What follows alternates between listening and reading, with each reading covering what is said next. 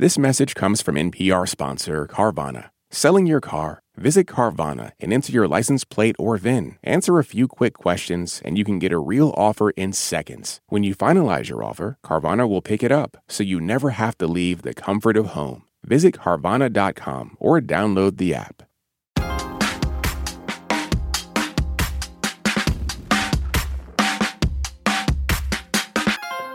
For some, the dream of home ownership is getting further away. A new report from the National Association of Realtors shows the percentage of first time home buyers is at its lowest point since 1981. Not only that, but the race and gender gap in home ownership is widening. The disparity between black and white homeowners reached its highest point in a decade, while single women who up until recently were closing the gender gap are now getting priced out of the housing market. The pandemic fueled skyrocketing home prices, and as the number of available homes remains slim, affordability continues to be an issue. So, who is able to buy a home these days? And is it even worth it? We'll get into those questions and hear your stories. I'm Jen White. You're listening to the 1A podcast, where we get to the heart of the story. We'll be back with more in just a moment. Support for this podcast and the following message come from Integrative Therapeutics, with vitamins and supplements previously available only through practitioners, including Cortisol Manager. Unlock your best self with clinician curated supplements from Integrative Therapeutics, now on Amazon. Support for NPR and the following message come from Saatva. Saatva luxury mattresses are every bit as elegant as the most expensive brands, but because they're sold online, they're about half the price. Visit SAATVA.com slash NPR and save an additional $200. Jasmine Morris here from the StoryCorps podcast. Our latest season is called My Way stories of people who found a rhythm all their own and marched to it throughout their lives. Consequences and other people's opinions be damned. You won't believe the courage and audacity in these stories. Hear them on the StoryCorps podcast from NPR.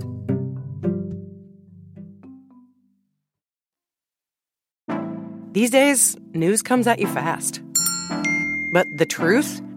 Getting there takes time. There's something that hasn't been disclosed yet. Embedded is a podcast that takes the time to look beyond the headlines. How how did this happen? How did we get here? With original documentary storytelling. Listen to NPR's Embedded wherever you get your podcasts. Let's jump into the conversation by welcoming our guests.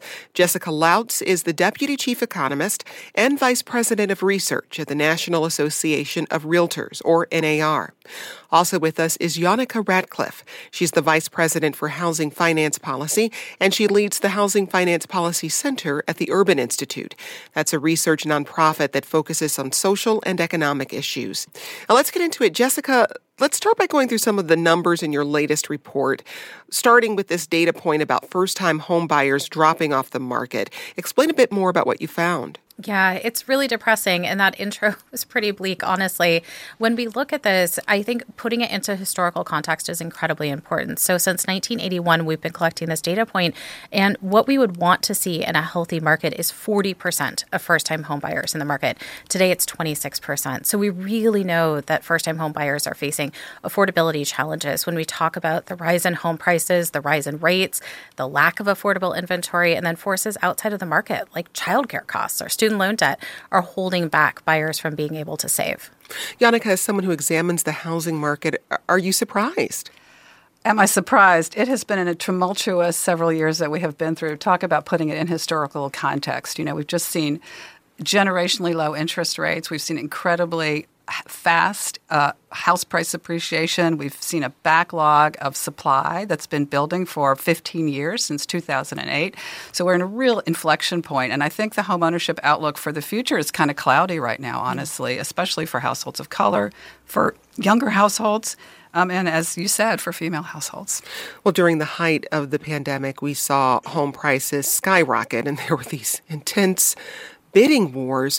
Janneke, how much has the market leveled out since then? We are starting to see some leveling out of house price appreciation. When you think about what a typical home buyer has to reflect on when they buy a home, they have to look at the monthly payment and whether their income can cover that. So when rates are low, you could afford to borrow a lot more money and still make the same monthly payment, which was an effect that we saw during the pandemic when rates were low. And as, as a result, people could pay more for house prices, and we did see price, house prices respond. Now that rates have come up and are high relative to where they were then, um, people's buying power has been diminished. So you're seeing house prices flattening. In some markets, you're even seeing house prices start to decline a little bit. We heard from Nina in Syracuse, New York, who says, I live in one of the most segregated cities in the country. We also have the highest rate of childhood poverty, and it is impossible to buy a house. Unfortunately, in my community, when people want to buy houses, they have really no choice but to move to the suburbs or just rent forever. Jessica, the Wall Street Journal reported this week that the East and West coasts are experiencing opposing housing markets. What can you tell us about the trends we're seeing in different parts of the country? Yeah, I think it was a great article, honestly. They used uh, a lot of data, and what we have found at NAR is that there are different housing markets right now. In half of the country, essentially, we're still seeing home prices move up seeing bidding wars continue to happen. So, home buyers who are out there today, it's very possible that they're still losing out on homes as they place bids on them. On other on the other side though, what we are seeing is that homes are staying on the market for a longer period of time. And so suddenly buyers have the ability to negotiate with that seller. They may be the only offer on that home, and that's something we have not seen in a very long time, certainly through the pandemic if we think about March of last year, we had five and a half offers for every home that was listed nationwide. Today it's 2.7. It's still strong. But again, looking at the West, when we see that rapid price appreciation that they had throughout the pandemic as people moved to more affordable areas, it's tapered off. And that's allowed some evening of the home buying market right now. Well, the latest report from your group, the NAR, also reveals a lot about generational differences in home buying. Millennials have been a strong home buying group since 2014, but we've seen them drop drop off. What did the latest data reveal about how generations are buying or or not buying homes? Yeah, this is uh, one of the most shocking data points I think that I have worked on recently is actually seeing this drop off. So since 2014, millennials really dominated the market because they are the biggest generation. So really it's just a numbers game, the sheer volume of millennials in the market. This year, baby boomers took over. And I think it really has to do with two converging factors. One is that drop off in first time homebuyers, the struggles they faced entering the market. And the second is that baby boomers have a lot of housing equity. So as we saw those home prices go up and it pushed out buyers, held back buyers, well, the winners are the homeowners who have the ability now to make a housing trade, make it into their dream home. In a lot of uh, instances, actually pay all cash. For older boomers, half of them are paying all cash. So they're really winning those bids. We're talking about the housing market with Jessica Lautz with the National Association of Realtors and the Urban Institute's Janneke Ratcliffe. Ted is a realtor in Florida and emailed this. In 1981 in Jacksonville, the median household income was around $24,000 per year.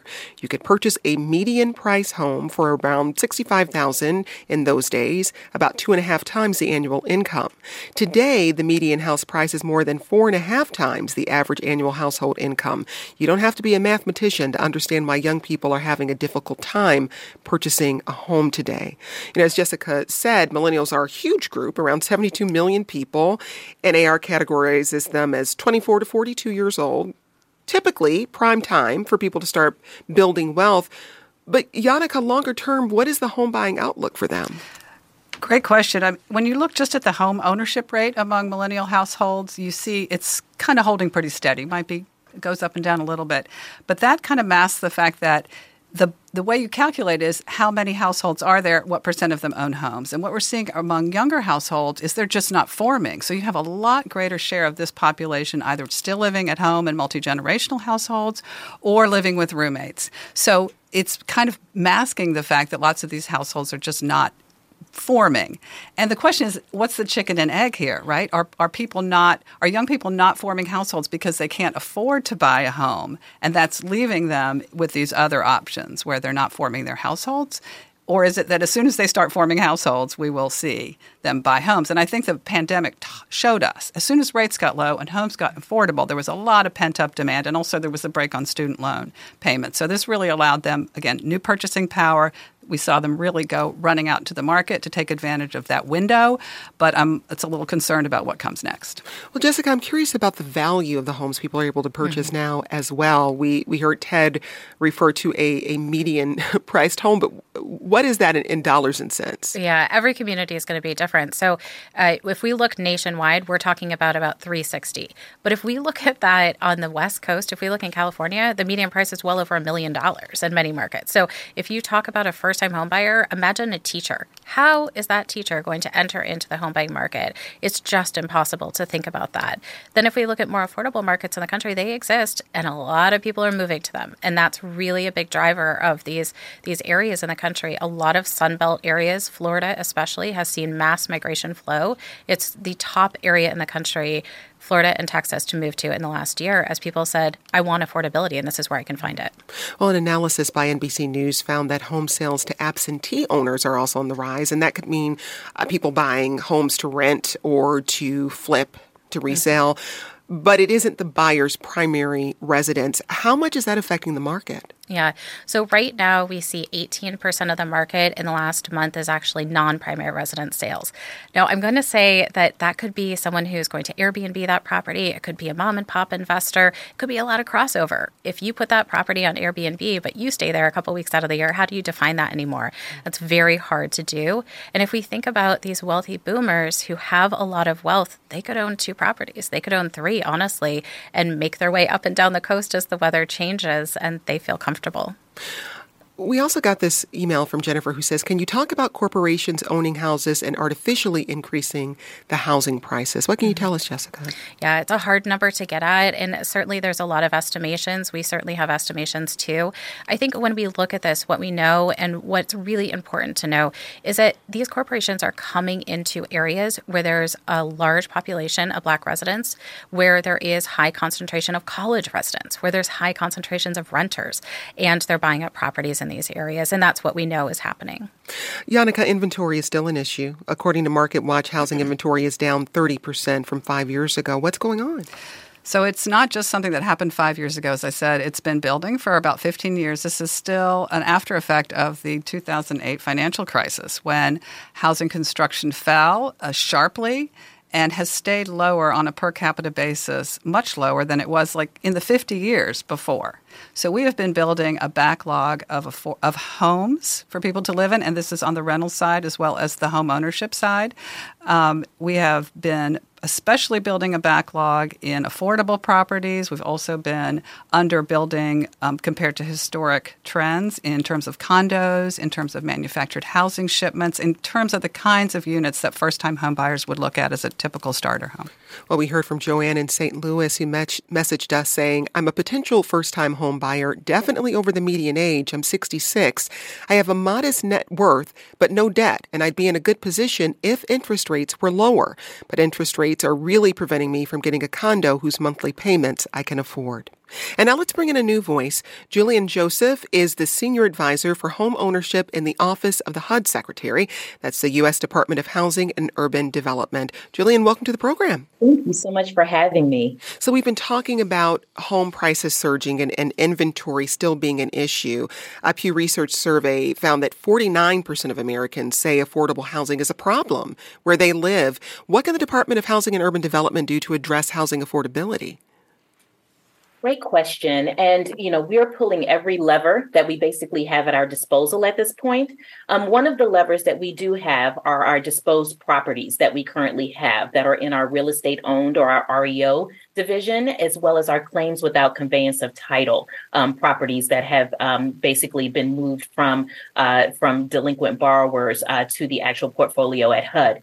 One thing that we've looked to do is to assist in those properties uh, entering into the hands of owner occupying borrowers as much as possible. Um, one of the things that we did last year in order to make that uh, happen is that we wanted to ensure that for the first 30 days for any REO property or property disposed um, that is in the inventory of the secretary, that it be limited to be to bid for owner occupying borrowers um, uh, as well as local and state uh, government as well as uh, nonprofits, HUD approved nonprofits. So, what we wanted to do is give an opportunity for owner occupying borrowers to have access to those before larger commercial investors um, were in, you know, able to come in first and, and um, you know, swoop in and take those properties. But that, that window of opportunity, to be clear, it's only 30 days. I mean, that's not a lot of time for people to learn about these how, about this housing. How are you communicating with the community that these uh, opportunities are available?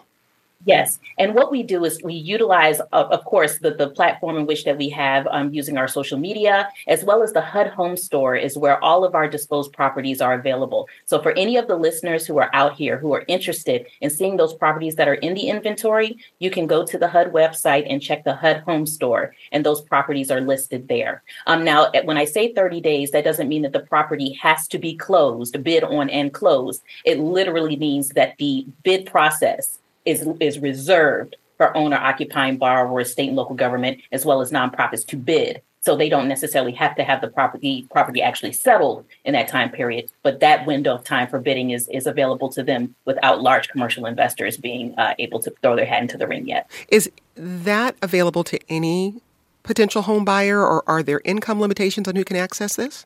No, it is open to any eligible FHA um, borrower, which is pretty much anyone. So, yes, they have access to those properties. And I also wanted to create one additional caveat is that um, even after that first 30 days, that does not mean that owner occupants cannot. That just means that the 31st day, commercial investors then have the opportunity to weigh in and bid on those properties. And generally speaking, Julienne, what condition are these homes in when they go onto the, the HUD site? Of course, it can vary, um, of course, but what we want to ensure is that they are eligible for FHA insurance. So we want to make sure that they are uh, meeting the standard of safety and soundness. Um, and if they are not, then of course, you know, those are the types of properties that we would leave um, to the commercial investors who may have that level of, um, you know, access to to assets that would be able to do substantial re, uh, rehabilitation. But of course, we would ensure that those properties would be eligible for FHA insurance if an FHA borrower was interested in getting the financing uh, insured by FHA. Now, the disparity between black and white homeowners is now at its widest gap in 10 years. Uh, that's from a report this month from the National Association of Realtors. How can barriers be removed for black Americans who want to buy a home? Absolutely. That's a wonderful question. And the secretary is so uh, focused on this. And, uh, over the last two years, this FHA administration has made amazing strides uh, to, to close that racial wealth gap, especially as it relates to the pandemic, uh, uh, causing you know additional factors that complicate it. Um, the first thing that we did in June of 2021 uh, was adjust the student loan debt calculation policy. Um, prior to that adjustment, any borrower who was on an income based repayment plan, which you know, primarily would be Black and Brown borrowers, um, were not able to use the reduced payment, their income based repayment plan um, obligation, uh, in order to determine debt to income ratio. Instead, 1% of the outstanding balance was plugged in instead. Now, if a borrower could afford 1% of the outstanding balance, then they would not be on an income based repayment plan. Um, for the purpose of an example, let's say a borrower had $100,000 in outstanding student loan debt and their income based repayment plan was 240. When they would go to qualify, they would not use the 240. They would, in essence, plug in $1,000, which was blowing the debt to income ratio out of the water. But I'm so happy to say that, HUD, uh, that our HUD secretary uh, changed and amended that policy that now uh, any borrower who is on an income based repayment plan will be value evaluated using the actual income based repayment plan and not the 1% multiplier. So that has been changed. That's the first thing. And the second thing is then um, April, I'm sorry, September of last year, we then incorporated a positive rental history um, uh, change to our policy that now allows borrowers who may be weaker on the credit spectrum, um, but don't have any, you know, outstanding judgments, collections, or liens, um, that if they have a 620 credit score and they're a first-time home buyer, we will consider their positive rental history as a compensating factor in the automated underwriting system. This is major for communities of color. Um, we understand that credit score does not necessarily equate to credit worthiness. So we wanted to use what we find to be a major indicator of a borrower's um, intentions to repay to be how they're currently paying their rent. So we've incorporated that. And then the last thing that we've done is that we incorporated a policy about effective income. Because again, Black and Brown communities were impacted more than any other demographic during the course of the pandemic. So, what we wanted to do was ensure that when these borrowers had a temporary loss of income during the course of the pandemic during to, due to a hardship, that when they came back to FHA in order to get insurance, that they would not be denied because of a lack of income when we went to average their income for that year. So we just we are really trying to do everything that we can to remove the barriers, not only from the housing supply perspective, but as well as access to credit. Well, in 2021, a study by Freddie Mac found that there's pervasive bias in home appraisals, lowering the value of homes owned by Black and Latino households. Last month, a Black couple settled a lawsuit that alleged their home was undervalued because of their race. And as we know, valuations can affect people's abilities to get a loan or a mortgage. So, how can government mortgage companies and HUD address this? Oh, yes, that's another wonderful question. Um, so, our uh, HUD secretary, the Honorable Marcia Fudge, is actually the co chair of the PAVE Task Force, which is the Property Appraisal, Valuation, and Equity Task Force, where she was charged by the administration uh, to align and to, and to convene the federal housing agencies in order to figure out how we can stomp out uh, the appraisal bias and discrimination. Um, one of the efforts that we've made from the policy perspective in FHA is that earlier this year, we put on our single family drafting table a proposal that would allow borrowers who feel that appraisal bias has been you know, injected into the process and impacted their value to have an organized process in order to request a reconsideration of value. But we're really excited about the feedback that we've received, and we intend to roll out something um, later in the year uh, in order to create a little a peace of mind and also a course uh, for borrowers if they feel uh, that appraisal bias has come into the process. Uh, what are some tips or resources you give people when they ask about trying to buy a house on a budget, especially right now? Yes, absolutely. Well, first of all, is to have a budget. And I think that that is major. The second thing is, of course, um, and I'm a former housing counselor, so I, I really believe that HUD approved housing counseling is so crucial, especially in this market. Um, and I want to underscore that uh, it's even more valuable if a borrower does it before entering into a contract because that empowers them with the information that they need in order to make an informed decision uh, before entering into a contract. So I suggest um, uh, first-time homebuyer counseling and first-time homebuyer education. They are they're two different uh, uh, two different opportunities, but I think together that arms the borrower with the information that they need. And also during that course, uh, their their residual income is taken into consideration, um, as well as credit improvement and repair, um, and also just the financial literacy piece um, will help those borrowers. And lastly, it will help give them resources after they close the home. So if they're whether it's maintenance of the property or if again if a hardship like COVID were to happen again, uh, they know that they have that, that resource in the housing counseling agency in order to support them. That's Julienne Joseph, senior advisor for home ownership at HUD, the U.S. Department of Housing and Urban Development. Janneke, I want to come to you and just hear your uh, reactions, response to what we just heard there, and whether you think HUD is, is doing enough. Well, first, I wanted to just underscore your point about the racial homeownership gap. Not only is it bigger, it is as big as it was, it is larger than it was in 1968 when discrimination, when overt discrimination in homeownership was made illegal. It's just shocking to me that after all this time and after all those laws, the homeownership gap between black and white households hasn't budged. So it's about 73% of uh, white households own homes and about 42% of black households. And that means that all the benefits that come from home ownership, um, including like one we're experiencing today, which is that a lot of people have been able to fix their mortgage payments, their housing payments for as long as they stay in that home. And while interest rates are rising and rents are rising, all homeowners are getting a chance to kind of lock in their payments and, and manage that part of their budget effectively. So I really um, think it's high time for us to pay stronger attention to closing this gap. FHA, which is uh, the loan program that HUD um, offers is a primary tool for black households and households of color in this country to become homeowners. We could talk a little bit about, you know, who who can buy a home today and think about the, the three C's of credit and some of the tools there. And FHA is definitely a more flexible loan product for first time home buyers. You know, you need a certain capacity, a certain level of income. Um, one rule of thumb people generally say is about 28 to 30 percent of your gross income should go to your housing payment. So just to start thinking about on your own what you can afford. Um, that's kind of a nice rule of thumb. Then you have to have a certain established credit. Um, and Julienne talked about the fact that HUD um, is looking at using rent payment history if you don't have enough of that credit history, but certainly important if you're thinking about becoming a homeowner to look at your credit score, to look at your credit history and see how that looks. Um, and again, FHA will be much more flexible on that. And then you need a down payment.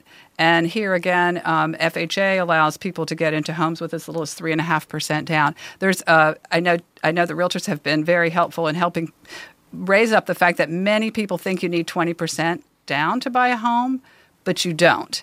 In fact, there's not only is there FHA low down payment loans, but there's a host of down payment assistance programs around the country that can help people get in with less than that mm-hmm. down. Well, we just heard about uh, discrimination within the housing market. Just, Jessica, explain a little bit more about what your organization found uh, around the race gap in home ownership. Mm-hmm. Yeah, absolutely. And those are those are great points about the homeownership rate. What we've seen in the last year, and I think what is really unfortunate, is that we actually saw a rise in white buyers from 82% to 88% of all home buyers. And in the last year, we saw a drop off of black home buyers and Asian home buyers.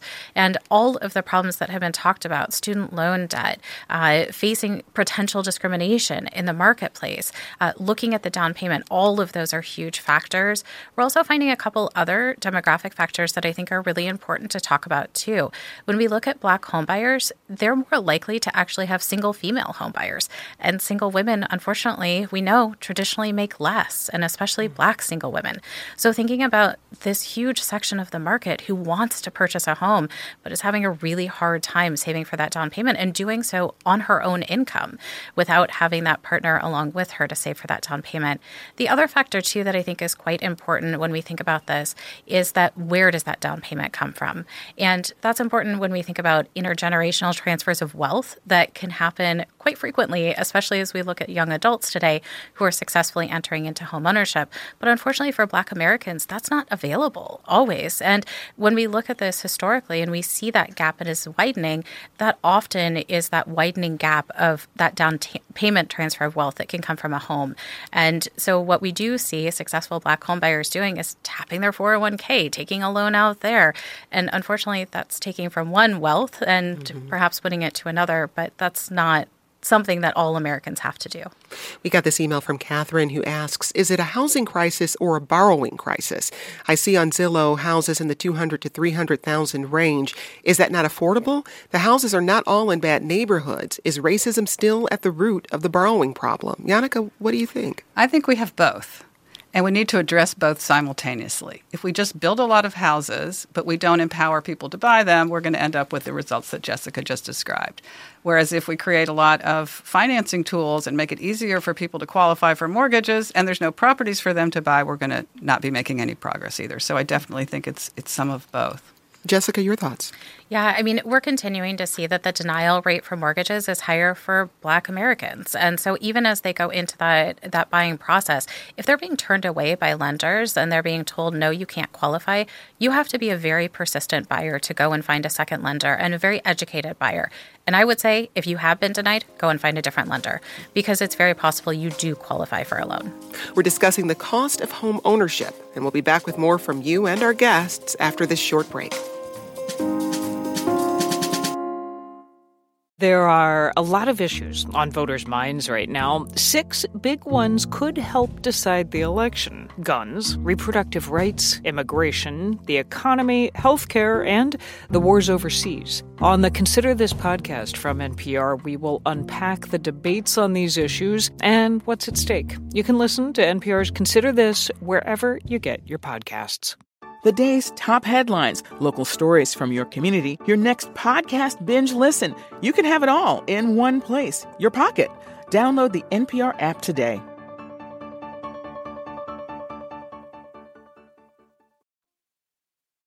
I'm Jesse Thorne. Why did Cole Escola write a bonkers, extremely fictionalized play about Mary Todd Lincoln? Well, you know, it was 2020 and we were all so isolated. I, I just started doing research. Uh, but the truth is, uh, no, I just thought of it. We'll talk about that and more on Bullseye from MaximumFun.org and NPR. Let's get back to our conversation about who's able to afford a home with this message we got from one of you. I'm 72 years old, retired, and I bought the house that I'm in 36 years ago. We have a duplex and we rent to a long term tenant. And that extra income has helped to reduce our mortgage payment to a reasonable level and certainly much, much cheaper than we could afford if we were renting in this market in, in Minneapolis. So I think buying is definitely worth it because part of what you buy is the ability to control to a greater degree how much you pay per month. And that means a lot in terms of uh, a sense of stability and security.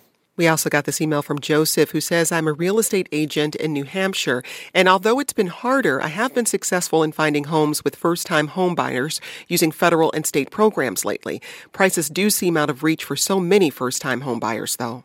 Jessica, USA Today report using NAR's numbers found this. In 40% of housing markets, buyers need a salary of at least $100,000 a year to afford a home. That's a lot of money. And even in today's markets, what are the benefits of owning a home? Mm-hmm. Well, the benefits of owning a home are your long term security. Like we heard from the caller, he knows exactly what his mortgage payment is going to be for the next 30 years or as long as he's in that home. And we know that the typical homeowner has been in their home for 10 years and they have $210,000 in housing equity. And with that, they can move into their next property, whether it's a family home or whether it's a retirement property. And even looking at affordable areas, perhaps even pay all cash to know exactly what their nest egg is going to be and comfortably retire. I, I think when we look at housing, we also need to think about the social benefits of it. We know that people are more invested in their communities. They want to volunteer more. They feel like they want to vote more because this is their community and their home. And so that's quite important too. But we know that homeownership is quite out of reach. And so many renters, while they're invested, this may be a temporary situation for them and, and perhaps less so. Well, Janneke, that makes me wonder uh, about something you said earlier. Um, we were talking about down payments on homes and how um, that is in some cases this transfer of intergenerational wealth. And we know that Black Americans were really barred from the housing market. It was written into U.S. policy in some cases. So, how is what we're seeing really just an exacerbation of the past several decades of U.S. housing policy? Completely, it is. It's it's the old housing policy playing forward, and every gen- every generation just compounds that difference. So if you're more likely, you're much more likely to become a homeowner as a young adult if your parents were homeowners. And frankly, um, the bank of mom and dad is probably the biggest source of down payment assistance in the country today.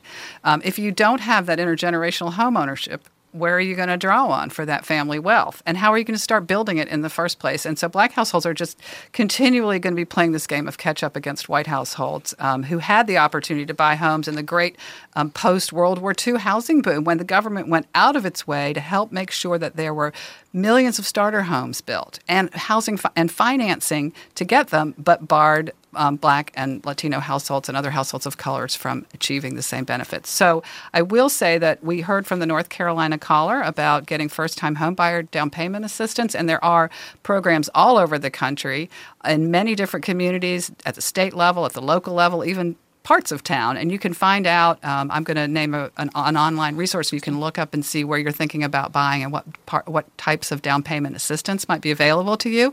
It's down payment resource. Dot, um, dot com, down payment resource, one word dot com, and you can put in the address of the properties you're looking at and find out what down payment resources might be available. Jessica, I want to talk about that other growing gap in home ownership we're seeing between men and women. At one point, women were closing that gap. What changed? So women are actually second only to married couples in the home buying market. They actually are quite the force. It's it's nearly one fifth of the buying market. That being said, when we look at the share of women, it's declined in recent years, and I think part of it has to do with housing affordability. Part of it has to do with earnings.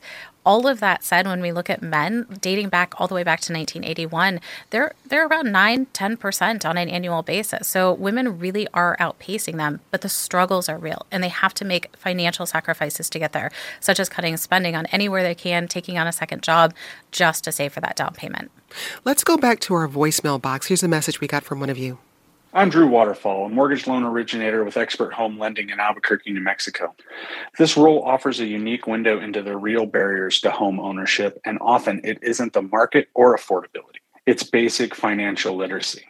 Conversations that should have been had in a classroom or around a kitchen table never happen because they're uncomfortable and potentially embarrassing. Parents don't want to admit their own shortcomings, or they simply don't know either. How can we expect the public as a, a, whole to adapt to a changing market conditions when they don't even know what the constants are or look like? True. Thanks for that message. And a mortgage loan originator helps a borrower through the loan process. Jessica, your thoughts on Drew's assessment? No, I mean, he's absolutely correct. There's a wealth of academic literature out there as well that doesn't just talk about the intergenerational transfer of wealth, which we have touched on, but also talks about the knowledge of homeownership. And you pass that down and you tell your kids about the benefits of homeownership, and you just learn that as your parents are paying that mortgage check on a monthly basis. And so if you don't grow up knowing that, you're going to really be left behind in that knowledge base as well. And so, Janneke, when we think about that connection between these big or small investors buying these properties and then the inability for people to buy homes because they're just not available. I mean, what does that mean for childhood poverty and segregation in, in our cities? Yeah, totally. It, it's uh, it's going to be again compounding these advantages that we were just talking about. Again, you have long-term home buyers who have this built-up equity, who can afford to kind of for lack of a better word, hoard the real estate that's out there right now. Shelley emails, We bought a business in Ann Arbor during the pandemic. That's Ann Arbor, Michigan. We've been trying to buy a house in this college rental town for the past 15 months. We make offers over asking, and we still have not yet been a winning bidder. This is due to cash offers coming in at fifty to $60,000 over the asking price of $400,000. I mean, Jessica, for people who are just not prepared to pay for a house cash in hand, what are they supposed to do in this market? Um, I don't want to say have patience, but I, I do think that today's housing market, for better or worse, honestly, is better than a year ago because when we look at a year ago, everyone anticipated the rise in rates. And so it became a very, very difficult market for anyone to jump into. Now, because rates have risen, unfortunately, it's shut out a lot of buyers because of the affordability constraints, but it's also lowered the number of offers for every home. And that's allowed some first time home buyers, especially, to try and tiptoe into the market. And I do hope that we start seeing them. Right now in the data, I have to say, unfortunately, we're just still seeing a very small share of first time home buyers. And for people who need or want to access that down payment assistance or other forms of assistance, Janneke, is there any downside to that for them in terms of maybe sellers seeing that assistance and saying, eh, we don't necessarily want to take that on? Yeah, th- this was especially a, a, problem during the real frenzy uh, of the sort of pandemic recession when sellers were actually refusing to accept offers from buyers who were using FHA loans or from buyers who were using down payment assistance. I mean, from their point of view, the sense was look, I can just take cash in hand. I don't have to worry. I don't have to wait for that transaction to come together, for all those various pieces to, to fall into place, and I can just, uh, you know, take advantage of this instant cash offer and sell right away. I think another thing is that some some of these homes that we're talking about here, where you're competing with cash buyers, might need some basic level of repair. Nothing really dramatic, but enough to make it uh, more challenging for somebody who can't. In, doesn't have the money to to buy the home and fix it up at the same time, and that puts them at a real disadvantage. And it would be really nice if there were better products that, that borrowers could use to buy homes where they could do a modest amount of repair. Let's get to one more voicemail. Here's Caroline. I'm 24 years old. I'm also a doctorate student studying occupational therapy. And based on the housing market right now where I live in Durham, North Carolina, I don't foresee myself buying a house anytime soon. My partner and I are quite content with renting, especially considering like the way that we are able to afford being in a great location in Durham. It's just not something that I think will be feasible for us for many, many years as young adults or for it to even be worth it. We also got this email from Jen who says, It bugs me when people say they don't want to waste their money on renting. I'm sorry, but if you have a roof over your head, you're not wasting money. That said, landlords are also losing their minds over what they charge for rent. Jessica, I mean, when is renting over buying a house a better move for someone? Oh, absolutely. I mean, I think there's lots of scenarios that we can all imagine. If someone's in that location for a temporary time period, or whether they don't know if they're going to keep that job, and so they might want to move to a different city in the country to be close to a different job or friends and family, and that could actually have a transition there. Also, when you're saving for a down payment, it makes a lot of sense to save with a roommate in a smaller property. Uh, but we know that rents did rise dramatically last year. There were even bidding wars for rental units in some areas of the country. It's just, it, it is crazy. And I, I can can really feel for these callers. And for the 24 year old who's a student uh, who's dreaming of homeownership, yes, absolutely. We're seeing that first time homebuyers, their age actually jumped to 36 years old this year as a median, 36 years old. So it may be down the path, it may be a dream, but it is still perhaps in your future. Now, a recent survey from Real Estate Witch found that 73% of people had regrets about buying their houses. 90% of those surveyed said they were unprepared for the expense of a new property. Uh, they cited costs like property taxes or renovations and utilities. Janneke, how can someone prepare for home ownership and avoid regret? I would say once again, housing counseling. Go see your housing counseling. Find out if homeownership's right for you. I would also suggest people look at the CFPB's website, consumerfinance.gov. Owning a home. There's a lot of material there to help you be prepared for what you're signing up for and understand what's coming. But don't give up. It's worth it in the long run. Jessica, what will you be watching for in the market to see if purchasing homes becomes a more viable option for more people? Uh, we need more building, and we also interest rates. If they start ticking down, that's going to open up the credit box.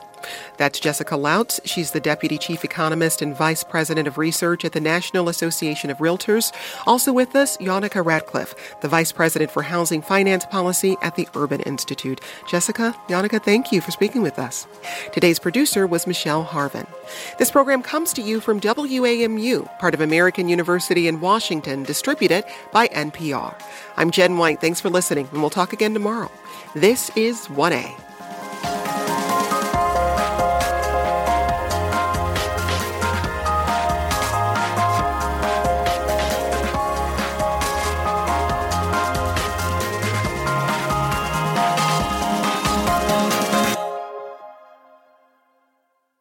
This message comes from NPR sponsor Grammarly, the secure AI writing partner that understands your business. With Grammarly's AI, what used to take a few hours only takes a few clicks. Learn what better writing can do for your company at grammarly.com. Grammarly, easier said, done. This message comes from Capital One, offering commercial solutions you can bank on. Your business faces specific challenges and unique opportunities. That's why Capital One offers a comprehensive suite of financial services, custom tailored to your short and long term goals. Backed by the expertise, strategy, and resources of a top 10 commercial bank, a dedicated team works with you to support your success and help achieve your goals. Explore the possibilities at CapitalOne.com/commercial. On Wait, Wait, Don't Tell Me, we have very important people on our show and then ask them about very unimportant things. Here's U.S. Treasury Secretary Janet Yellen. Uh, we are also reliably informed that among your enthusiasms, in addition to macroeconomic policy, is mobile games. Uh, there is some truth in that. There's some truth in that. Join us for the NPR podcast that considers all the other things. That's Wait, Wait, Don't Tell Me.